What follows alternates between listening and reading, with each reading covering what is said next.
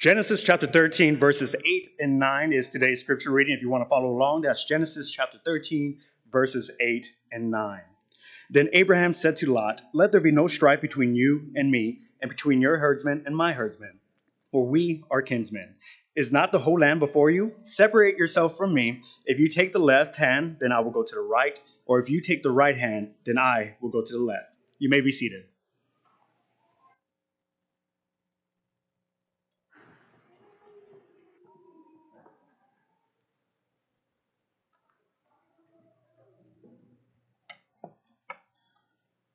Good morning. Well, there is an exception to the rule. Uh, if anybody knows what I'm talking about, John and uh, Freddie said the wait was too long for you, so they have moved all the stuff up here now. So some of you will understand what I'm talking about. But if you're looking for any of those items, they're going to be up here on the front pew.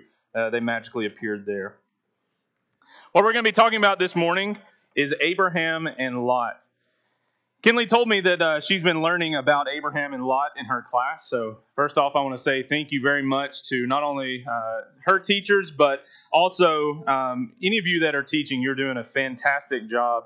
I know my kids are enjoying it and they're learning a lot. But Kinley tells me after class what she has been uh, learning in class, and she's been focusing on Abraham and Lot. And I said, well, how about we just study that together the next time I preach? And so, uh, what we're going to be talking about this morning is uh, because we've been studying that together and you've been studying that in class. So that's the inspiration of what we're going to be looking at. Before we look at these passages together, let's uh, let's pray first. Heavenly Father, we come before you and we thank you so much for this day. Thank you for allowing us the ability to come here to understand uh, your word. Help us as we dig into it to find what your teachings are so that we may live them out and serve you. Thank you for your church that's here at Dalraida. Thank you for blessing us in so many great ways. We love you and we praise to you in the name of Jesus. Amen. When you think about Abraham and Lot, what comes to your mind? There's probably a handful of stories that, that we may think of when we say Abraham and Lot. I think overall, I consider the story of Abraham and the great man of faith that he was, and, and that journey that he went through, very physically and spiritually, to, to learn more about God. And we get him being the father of many nations and so many great things about him. But along the way in Abraham's story, we learn about his nephew Lot. And I thought it'd be beneficial for us this morning just to study them both together. And we could spend all of our time talking about Abraham and the promises and the things that are made to him. But I thought it'd be enjoyable for us just to study his interactions with his nephew Lot and maybe draw some conclusions from there um, about their relationship together. So maybe there's a, a couple of major stories that come to your mind about them. First one that we read about was when they separate. You know, their families came together and uh, it their possessions started growing and it became difficult, and so they choose between the lands. Maybe you think about Abraham and Lot when it comes to Sodom and Gomorrah. And you have Abraham on one side and, and Lot down here in the city, and, and the experiences that they go through and seeing it from two different spec, uh, perspectives. Those are usually the two things that come to my mind, and we're definitely going to make reference to them. But I think there's some other things throughout the story of Abraham that we learn about Abraham and Lot together. And what I notice between them is that they have to make a lot of choices. You know, life is made of decisions. We make a lot of choices when we wake up in the morning and decide what our day is going to be like what our week is going to consist of. We are filled with choices and decisions, and a lot of our choices and decisions not only impact us, but also other people around us. It impacts our family, our friendships, even our church. Uh, our work, all of these things, we're filled with decisions. And what we're going to see through the story of Abraham and Lot is that they have decisions to make. And what happens when they do that? First thing that I want to focus on is Genesis chapter 11. We're going to find the family ties. Where does this all begin? Genealogies are difficult, and we're going to talk about one. In Genesis 11, you get a lot of descendants, and we're not going to go all the way back to Shem and read all of uh, the people that come from him. We're just going to pick up in verse 27 and learn a little bit about where we get the, uh, the family tie between Abraham and Lot. Here's what it says, starting in verse 27. Now, these are the generations of Terah. Terah fathered Abram, Nahor, and Haran. And Haran fathered Lot. Haran died in the presence of his father Terah in the land of his kindred, in Ur of the Chaldeans. And Abram and Nahor took wives. The name of Abram's wife was Sarai, and the name of Nahor's wife, Milcah, the daughter of Haran, the father of Milcah and Iscah. Now Sarah was barren, she had no children. Terah took Abram, his son, and Lot, his son, um, the son of Haran, his grandson, and Sarah, his daughter in law, his son, and Abraham's wife, and they went forth together from Ur of the Chaldeans to go into the land of Canaan. But when they came to Haran, they settled there. The days of Terah were 205 years, and Terah died in Haran. So you look at that and you're like, okay, well, we get these family ties. But there are a few things that stick out to me here that um, maybe I'd overlooked at some point, or if I knew them, I forgot them. But about the story of Lot, there's something that, that draws out here. Abram had two brothers, Haran and Nahor. And we learn about their families and their marriages. But did you see what happened to Haran, the father of Lot? He died in the presence of his father, Terah. I don't know why I've, I've, I've, missed that. You know, I see Lot in the story of Abraham, and it's almost like, you know, this nephew just kind of gets tacked on for the journey. Abraham says, you know, I'm about to go on this journey. I'm going to go uh, to a place that I don't know. And Lot's like, okay, I'll just go with you. I'm just a good nephew, and you look like we would have fun together. You know, that's not the case at all. It seems like Abraham was taking care of his nephew. You think from Terah's perspective, his son died in his presence. You know, we say it all the time about you know, having a child die before a parent, it's, it's tragic. And we don't know what went on here, but we know that it happened. And we know that they spent time together, and we know that Lot was kind of attached to Abraham for whatever reason, whether, you know, he took him on or Abraham just uh, kind of uh, grew closer to Lot, whatever that is, we find them binding together. I think it's interesting when you read in chapter 12, when Abraham is called to go outside of his family, to go beyond his kindred, that Lot goes with him. Look at verse 4. So Abram went, as the Lord had told him, and Lot went with him. Abraham was 75 years old when he departed from Haran. Just that phrasing of Lot went with him. I wonder what Lot knew concerning the call that Abraham had. You know, as Abraham is getting ready to leave his family, leave his home, he's going to have to give some reasons why. They discussed it, and you can see kind of this partial journey along the way. Abraham would have been talking about these promises that God made that there's going to be this great nation, there's this land that that God is going to show me. And so I'm going to get all my possessions, I'm going to get all the things that belong to me, and I'm going to go as God has asked me to go. What do you think the family learned about Abraham in this moment? As I said, we learn a lot about Abraham and his faith. As he goes through life, he has a lot of challenges concerning faith. Abraham's one of those people, he takes things into his own hands. And it seems like he struggled with trusting God over and over again until finally we learn about Isaac and that great sacrifice and what Abraham was willing to do. But in the very beginning, when we get Abraham on the scene, we find his interaction with his family. How difficult do you think that would be to have those conversations? I mean, I, can just imagine if I came to my to my family and I told them I'm going somewhere I don't know, and I'm leaving everything behind here except for my possessions. You know, would they look and say, "Well, Godspeed," you know, and enjoy, or would they start offering some advice? I think it says a lot about Abraham and how maybe he educated Lot, and we learn a lot of things about Lot along the way that he struggled he got caught up in some things and, and, and you see them separating and Abraham not being there with him. And I wonder how much responsibility Abraham felt for his nephew Lot. The tie between their families is very strong. And as Abraham is being called out, his family is seeing this and they're witnessing it. And whatever that relationship may be, we learn, as I said in Genesis chapter 12, verse 4, that Lot went with him. And so many of the things that we're going to see with Abraham that Lot becomes a witness of, but then we also are going to find where he separates. And that's the next thing that I want to look at this morning in the, the set of passages here in Genesis chapter 13, verses 1 through 13. Family divide. Just as basic as the story goes, and, and I was looking up, you know, just some uh, different ideas about what's happening with Abraham and Lot. And what happened over and over again is I kept finding coloring sheets. So I thought about passing those out to you for you to take notes on this morning, but then I decided against it. It's all about choices and decisions that we make. one of the main stories we deal with Abraham and Lot, it's this moment right here where they decide to separate. Now, part of that decision was already made for them, right? That uh, as Abraham is growing in his possessions and his livestock, they're multiplying and they're in the land. And you kind of see a couple of little travels with Abraham where he goes in a central area and he comes back to where he began. The land just cannot handle all of Abraham's possessions and all of Lot. They acquired a lot as they were leaving the land. And you can see that in the beginning of chapter 12 that they had a lot of these possessions. And, and it keeps growing as flocks do over time. And the land cannot sustain them. And so they make this decision that we're going to have to separate. And we look at verse 8, Genesis 13 in verse 8. Then Abram said to Lot, Let there be no strife between you and me. Now, the strife has already been between the shepherds. They're, they're contending with each other. And he's saying, Look, let's have no strife between you and me, and between your herdsmen and my herdsmen, for we are kinsmen. A main point that we find through this story is about family. And this is not a, a, lesson centered on family per se. We're using that as a, an outline as we go through this. But if you're just going to look at the family unit in the life of Abraham, you learn a lot about family.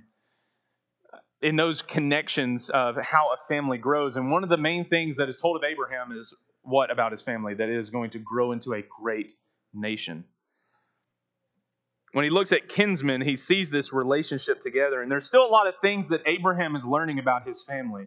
Because as the promises of Abraham start to unfold and be revealed along the way, you find Abraham thinking, well, look, I'm old and I'm advanced. I don't have any children. So he has someone of his household, Eliezer, that he assumes is going to be the next heir and uh, a, a, a generation is going to come after him. And God tells him, no, it's, it's not that guy. It's not Eliezer. He's not going to be the one that's going to be a great nation. And then where does Abraham go next?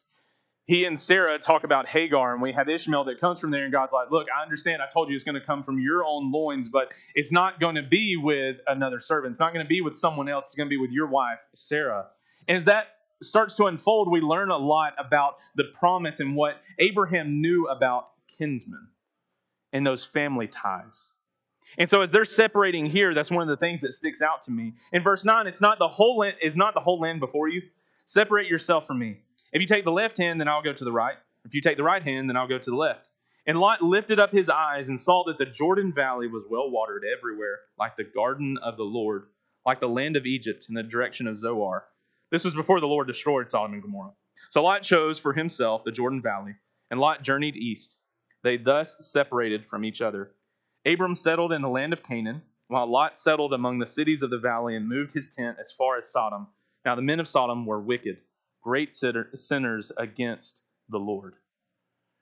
You see what's happening in this moment. Now, what was the original promise given to Abraham? You leave your home, your family, and you go to a place that you don't know yet, but is going to be the promised land. There's a choice and a decision being made here. And we see how it fares. He gives Lot the decision all right, you choose this land or this land. And where Lot goes, he goes the opposite. Lot chose, yet God still was able to bring about his plan. He was going to show Abraham a land that was going to become his own. What we know as Canaan that becomes the promised land. And it was kind of out of his control that it happened in this way. If you look at verse 14, the Lord said to Abram, after Lot separated from him, Lift up your eyes and look from the place where you are, northward and southward and eastward and westward, for all the land that that you see I will give to you and to your offspring forever. As we think about choices, we make about we think about decisions. Look at what uh, Lot chose. He looked for a place that was good to the eyes. The valley, it makes sense. There's a river that runs through there, and of course, it's going to nourish the land um, on the left and the right of it. That's a good place. It looks green. It looks fertile. It looks like the garden of the Lord. I don't know. It's just if you want to underline that, just another mention that they're still talking about the Garden of Eden at this point. They know what the Garden of Eden is about, and he saw that and he said, "That's where I want to be." But what was close by to there? It was sin. Sodom and Gomorrah, and he even give the, the writer Moses gives us a heads up on what's going on here. He's like, look, this is before God destroyed it. So you already know what's going to happen. He's telling you, he said, all right, this land was here, but it's not going to be here after a while. There's going to be some consequences. But these people that live in the land, they are great sinners against the Lord. They were wicked. And they're going to cause some, some friction and some dissensions that are going to pop up because of their wickedness that we're going to see later on in the story that you're familiar uh, with. Now, Abraham was looking at the land of Canaan. And there were people groups there, and there were there were lands that he couldn't even, you know, he's going up on this mountain and he's looking all around him, and God's saying, This is the land that your people will live in forever. And part of the underlying story of the Israelites is them coming back to this land. As we've been studying in Sunday morning uh, in the book of Deuteronomy, we've been seeing them come into this land and receiving all the rules before they step over the Jordan River. That's going to be backed up. They're going to walk over the Jordan River and they're going to go back into this promised land, but it is very different than what Abraham was experiencing here. When Abraham gets the final covenant from God, or one of the final covenants from God in Genesis chapter 15, there's a, a phrase in there that talks about you'll come back here, and, and there's going to be a, an issue here that the, the sin of the Amalekites, that it will grow, and that'll have to be handled a little bit later on. It's not yet complete. So continue the journey on. So, what do you learn about family? What do you learn about decisions in a moment like this? Is that God is living and active and He's working in the midst of it, and all those these decisions are happening around them. The promise is revealed to Abraham this land that worked out in this way, this is what I'm going to be giving you. But let's study about Lot and Abraham a little bit more. Let's talk about family safety. In Genesis chapter 14, we have all the people in this land that uh, they start fighting. They start contending with each other. And there's a, a, full section you can read about all the kings and their different names. Uh, but there's this big battle that's going to happen between the people of the land in this general area. But let's pick up in verse 8. Then the king of Sodom, the king of Gomorrah, the king of Admah, the king of Zeboim, and the king of Bela, that is Zoar, went out and they joined battle in the, the valley of Siddim with uh, Chedorlaomer, king of Elam, Tidal, king of Goyim, Amraphel, king of Shinar, and Arioch, king of Ellasar. Four kings went against five.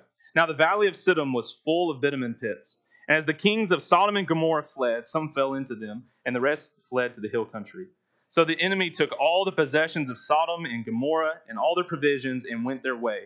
They also took Lot, the son of Abram's brother, who was dwelling in Sodom, and his possessions, and went their way. I wonder what Abraham is thinking in the next set of verses where somebody that escapes from this battle, they come to tell Abraham, family's in trouble. These, these kings have gone to battle. The, the place where uh, Lot has set up, Sodom and Gomorrah, they're being defeated. As they were running away, they're falling into the pits, and, and the people are dying. And, and those kings that they were fighting against have come and taken all the possessions, and they've taken some people of the land, and, and Lot is part of them.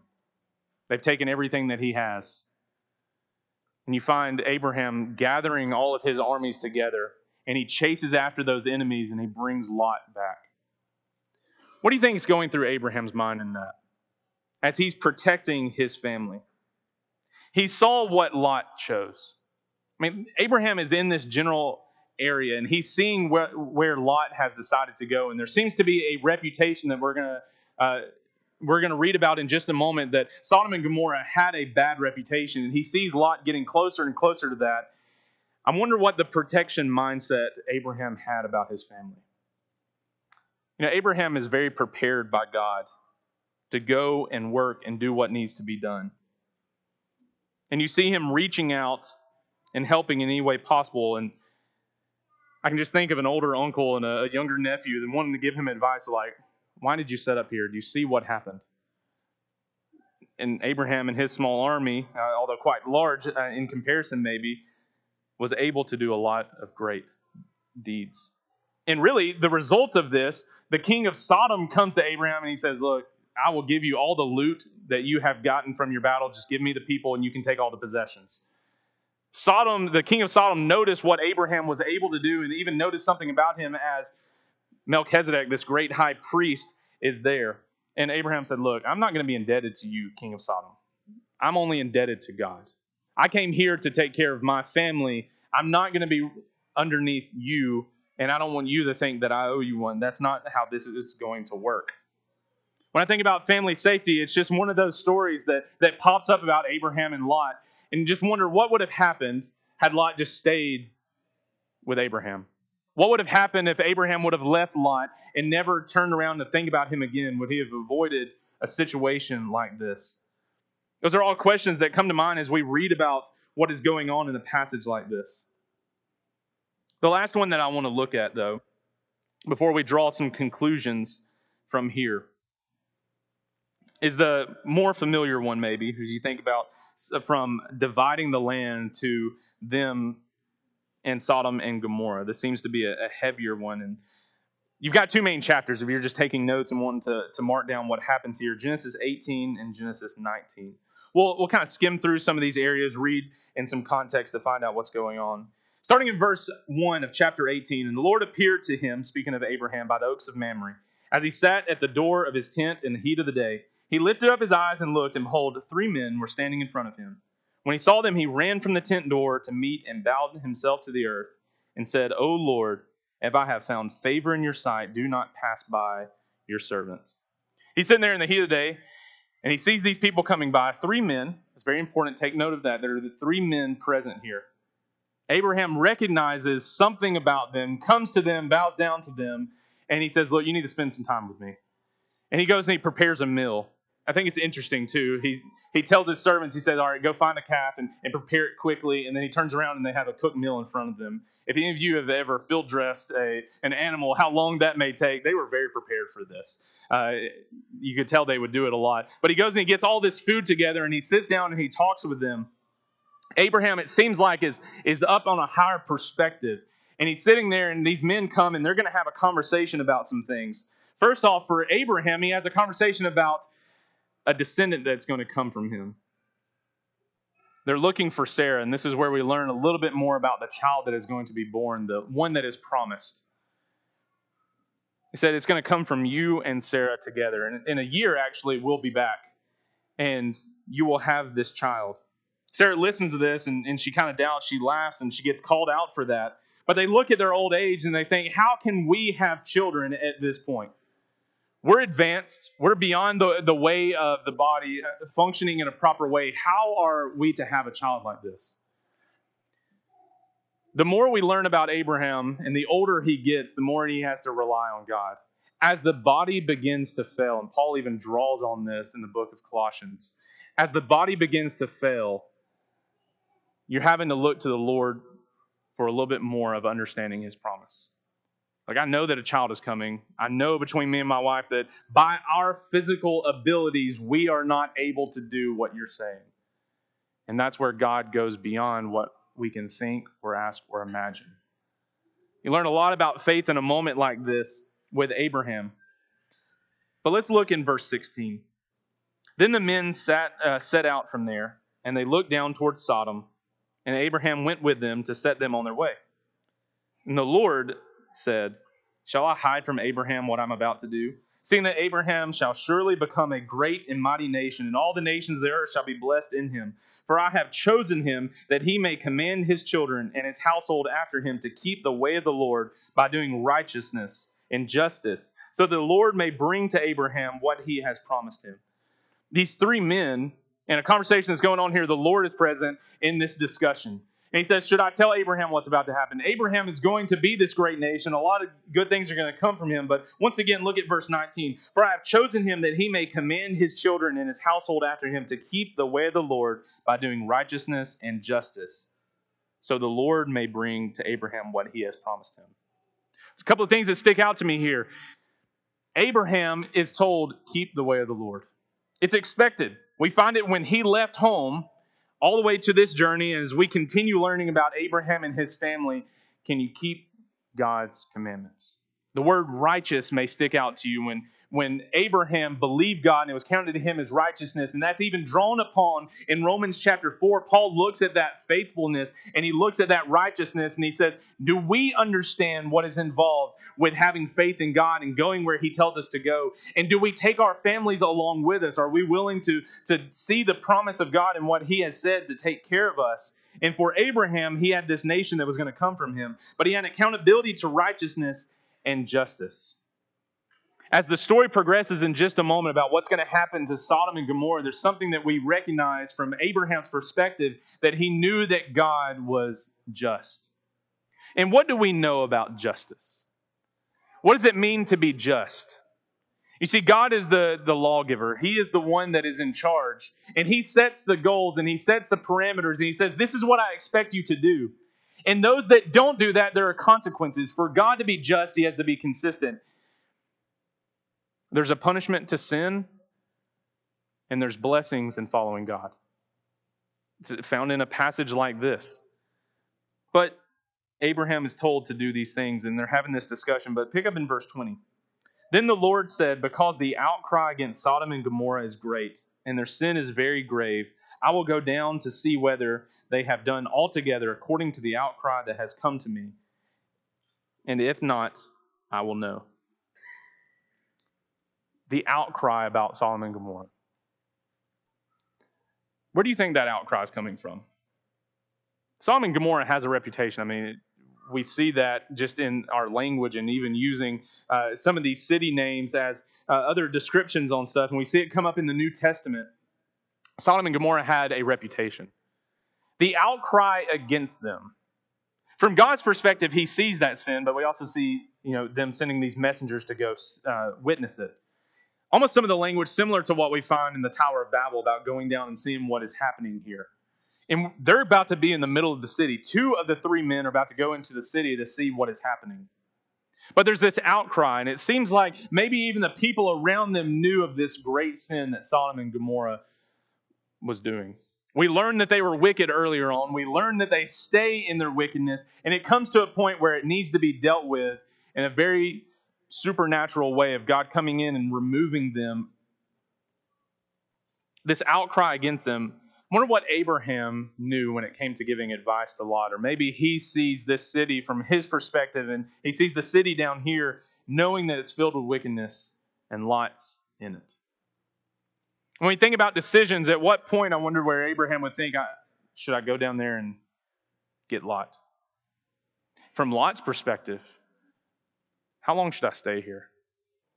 How many excuses can I make for what's happening around me?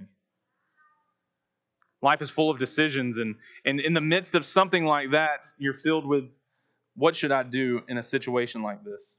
And as the story goes on, we find, starting in verse 22, Abraham learns that Sodom and Gomorrah are going to be destroyed, and, and he starts talking with the Lord. Look in verse 22. So the men turned from there and went towards Sodom, but Abraham still stood before the Lord. I just think this is cool that how many men came to visit Abraham? Three. How many of them went down to Sodom? Two. And the one that remained, the Lord spoke to him from there. Verse 23 Abraham drew near and said, and this is where he starts negotiating about how many righteous people will be found in this place that you'll preserve it. He mentions a couple of things about who God is. He mentions righteousness. Because of God's righteousness, because of other men's righteousness, will you, will you save this land? We understand that God has to deal with wickedness, and he uses language about uh, these things happening against the wickedness of the people. He says that God is the judge of all the earth. He says that God, I know that you will do what is just. And when he compares himself, he says, Man is dust in comparison to God. And all that's coming out in that dialogue. And He says, How many righteous people will you find there? In these negotiations, he's talking about that. I wonder if he's narrowing it down of is Lot going to be righteous? Is he going to be found among them? If he keeps saying for this, for this, for this, I wonder what the, the lowest one that we can go to. Lot's integrity, did it was it maintained the whole time? Well, we see some issues that happen in his family a little bit later on. But just focus on this as we've gone from Abraham's perspective. He's up here and he kind of walks the men outside of the tent and, and they go down to the land. He's up here looking over it. We see from Abraham's perspective of God what has to be done, this justice, uh, being a judge, being righteous. The story is going to change now, and we're going to see the same thing happening from Lot's perspective. Lot is in the midst of the city. The angels come and they tell Lot, here's what's going to happen is you're going to need to leave. We understand what the people of the city, what they tried to do and, and their vile acts and, and the way that they they were viewing things, and even Lot saying, you know, giving his daughters over to them. And it's just a, a terrible situation to see all these things in here. But you think about Lot, righteous Lot, being found in the midst of this city that's filled with rampant wickedness.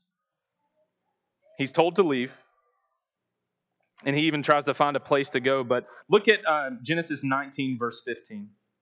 As morning dawned after this, this night of the, the people that had become blind knocking at the door and trying to get into these two men that are there, as morning dawned, the angels urged Lot, saying, Up, take your wife and your two daughters who are here, lest you be swept away in the punishment of the city. What's the next line you find at the beginning of verse 16? But he lingered. When we think about choices, we make about we think about decisions. What was Lot's decision? He he lingered. Should it be a clear indication to us if we knew that there was a great point of judgment coming and that those people that were found at the place of judgment that they were going to be destroyed should we linger it's very profound when you think about heaven and hell as a choice being given the option of are we going to serve god or are we not do we linger when it comes to decisions about whether we should follow god or not lot knew what was going to happen he knew what was going to happen to this city but he lingered. So the men seized him and his wife and his two daughters by the hand, the Lord being merciful to him, and they brought him out and set him outside the city. As they brought them out, one said, Escape for your life. Do not look back or stop anywhere in the valley. Escape to the hills, lest you be uh, swept away. Abraham and Lot, side by side, maybe one up, uh, looking at the perspective of it from God and then Lot down here, lingering and looking at what's around him. The story of Lot will eventually end, and we don't hear a lot about him beyond that. But we learn about the, the tragic thing that happened when his wife turns around and she becomes a pillar of salt. We learn about his daughters getting him drunk and having children by him. And for those that are studying with us in Deuteronomy, I can't help but mention at the end of Genesis 19, verses 36 through 38, there are two nations that will come from these two children from Lot. And those are the same ones that we find in Deuteronomy 1 through 4. That's kind of a, a trial area, uh, a trial before they go into that um, promised land, the Moabites and the Ammonites. So you can mark that one down for further study. But I, I thought it's so interesting when you just look at the story of Abraham and Lot. You think about the promises of God and how they're all being worked out in something like this, and, and what Lot decided and what Abraham decided made me draw uh, out some questions, and I want to present them to you as we close. How does your obedience to God affect your choices in life? Now, we find Abraham's obedience. And as it was a journey along the way, we still find his obedience of, you know, leaving the land and, and, and taking some situations in his own hands. And as things were being revealed, he was learning more. And we learn about his obedience. What do we learn about Lot? We see some stuff from his perspective, but it's mostly from the angle of Abraham, seeing what's going on over here. Abraham, in some extent, would have educated maybe about the things that were happening, but where's Lot's obedience? But I have to think about ourselves. How committed are we to what God asks of us? Now, He doesn't come He said, I need you to leave your land. I need you to go over here and do that. But obedience to His word will change things in our life. Are we willing to leave family or connect ourselves with those who know what God's plan is all about? Jesus said, You know, I've come to bring a sword. It's going to divide families if you say that I'm going to follow Jesus and somebody else says, Well, I'm not going to follow them at all. There's going to be this division our obedience will affect our choices in life. If we want to serve God and put Him first, then does that dominate other things in our life? Are we willing to put something to the side so that we can see God more clearly? I wonder how Lot would respond to a question like this. The second one that I want to draw out how do our choices impact God's plan? Now, consider this just for a moment. God doesn't come to us and say, you know, Billy, this is what I expect from you on this day at this time. I want you to go do this. We know that God has a great plan overall, and He has an ultimate will for how we as people should live and act and what the reward should be of heaven. He knows that that's where we should go. He knows He has promised all those things to us. He set the path, and we are to follow it. God's plan knowing all these things, but also knowing our frailties and our mistakes. He knows how to strengthen us. He has provided His word to us that we can go to for advice and wisdom. He's given us the ability to pray to Him, to talk to Him when we're going through difficult situations, good situations, to be in constant communication with Him. God's plan is the same, but He also wants to see us succeed. God's not just waiting to strike us down at every turn. We know that God is merciful, and that's the same merciful God that was bearing with Lot and all the things that were going on there. God is great and merciful. He is the judge above all. And so when we ask this question, how do our choices impact God's plan? He has a plan, and He would like for us to stay away from sin. He would like for us to, to do all these things, but when we fall into sin, He has a response to us.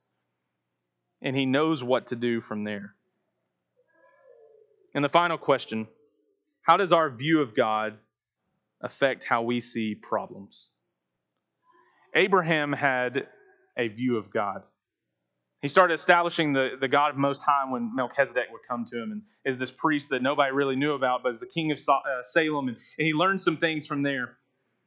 He calls out God and, and he says, I know that you're righteous. I know you're just. I know that you are the judge of all the earth. I know that you bring about these promises. I know you do this. And when we get to the end of Abraham's life, or closer to the end, when we uh, learn about Isaac, he says, If you ask me to do it, I'm going to do it. He knew who God was. And, and in Hebrews chapter 11, we know that he had, God would raise up even his son if he uh, wanted to.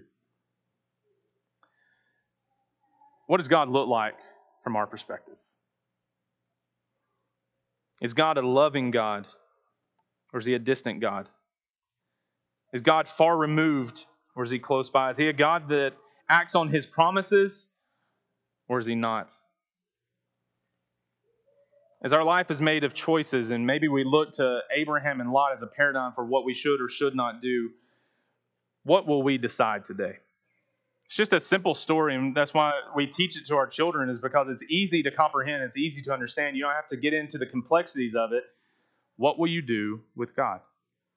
If you look at your life this morning and, and some of these questions are a challenge to you to answer, can we help you? Can we pray with you? Can we study with you? Can we just be with you and give some encouragement, whatever that may be?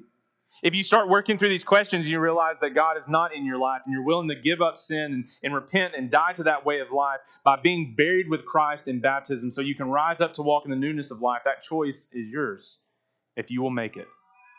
Can we help you in any way as we stand and as we sing?